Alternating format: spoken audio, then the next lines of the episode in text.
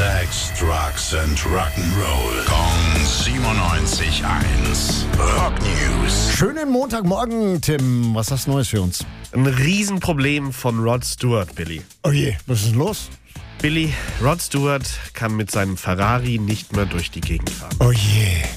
Also die Spritpreise sind natürlich übel im Moment, aber ich hätte schon gedacht, dass Ruddy sich die trotzdem noch irgendwie leisten kann, oder? Ja, das glaube ich auch. Daran wird es nicht liegen. Das Problem sind die Schlaglöcher in seinem Heimatort Harlow. Ah. Das nervt ihn und viele andere da schon die ganze Zeit.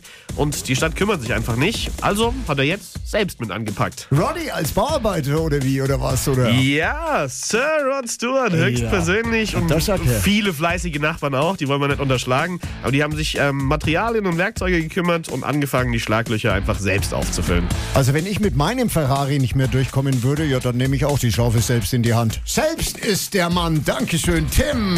Rock News. Sex, Drugs and Rock'n'Roll. Kong 97.1. Frankens Classic Rocksender.